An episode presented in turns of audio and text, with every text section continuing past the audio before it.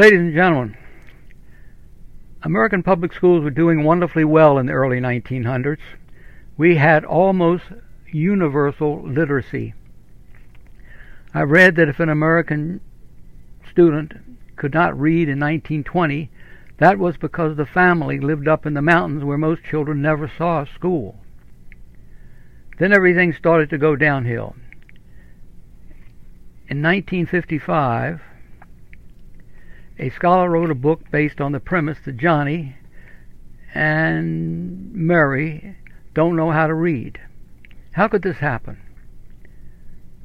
There was the gigantic saga of World War I, which changed everything for many people. And then there was the Russian Revolution of 1917, but it wasn't successfully consolidated until 1920. That's when Lenin, with a small army of maniacal Bolsheviks, subjugated a vast country twice, the, twice as wide as the U.S. Now consider the pride and exhilaration this little gang of bandits must have felt when they owned Russia. They probably thought they were invincible, and so they started to plot internationally. This global effort was known as the Communist International or Comintern. Now recall Marx and his predictions that capitalism, with its internal contradictions, would be replaced by communism. It was only logical to Lenin and his true believers that they were on a roll, and 1920 was just the beginning. So during the roaring 1920s, when the great Gatsby and ordinary Americans were celebrating peace and prosperity, the commies were infiltrating their people into the news media, universities, and foundations. One by one, the Comintern drove out the people that might try to get in the way, or a great deal, uh, or a great percentage of them. So the story had its climax in 1931 when the education establishment told the American public that phonics was no longer a good idea. In the future, children would learn in the best way, according to the communists, which was sight words all the top experts announced that the alphabet was useless. So this move against the public school system was like American forces coming ashore at Normandy. A beachhead was established. Almost overnight, communism was in every classroom, whether subtle or not so subtle. Mainly, the Comintern controlled reading, the one essential skill in all of education. Rudolf Flesch wrote his famous book 20 years later, Why Johnny Can't Read. Chapter 1 included quotes from about a dozen of the top people as they kept repeating the same untruth. Phonics is useless, and the alphabet is useless, and that's that. Now, chapter 1 of this famous book is a time capsule. Really invaluable because it shows you that in the early 1950s, all the top people were clones. They were hacks.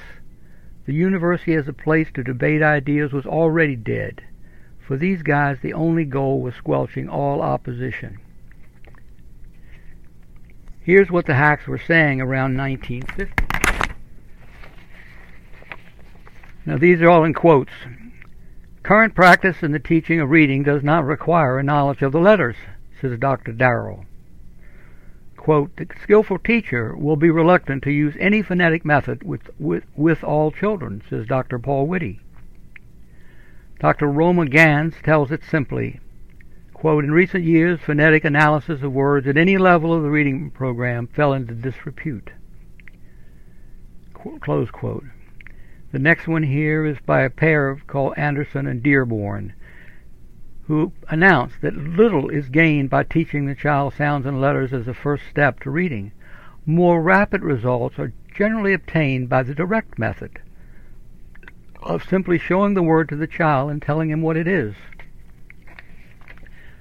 Now, right there, there is an, an, absurd implication that now the child will remember that word, but in fact, it doesn't work that way. Now, all of these quotes basically clones of each other are historically very important because now the education establishment in America was going to mess with coming, coming generations.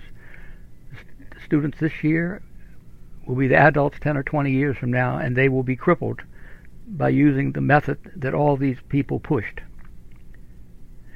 This whole thing is sicker than you can imagine because Dr. Samuel Orton, a famous neurologist, concluded the sight words don't work at all. And worse than that, they would cripple children in the future with symptoms such as what we now call dyslexia. This was a famous study con- conducted in the late 20s. It, it was known to all the professors, but it was not talked about in the New York Times.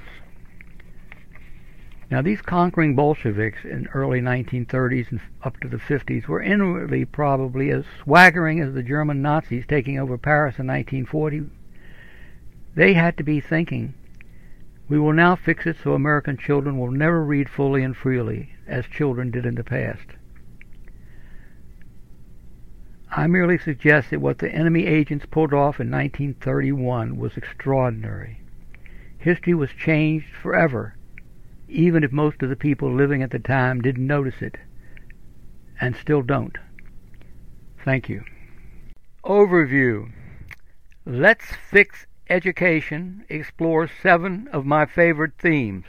First, this podcast is a meditation on what I call the K 12 crime scene. So many destructive ideas. Understanding them is the key to fixing them. Two, by doing that, we will have better schools at less cost. 3. Nothing much changes decade to decade. The big questions of the 1930s were the big questions of the 1960s and the 1990s. Any subject we discuss can easily intersect with any other subject. Most people instinctively want traditional education, but the education establishment fills classrooms with progressive gimmicks the result is that we have a standoff, and that's why you run into the same ideas over and over. Four, the big brains in education keep telling students don't bother memorizing this or that. You can look it up later. B.B. King, comma, the great guitarist, is much smarter. He said, The beautiful thing about learning is nobody can take it away from you. 5. Lenin's ghost wanders through our school system.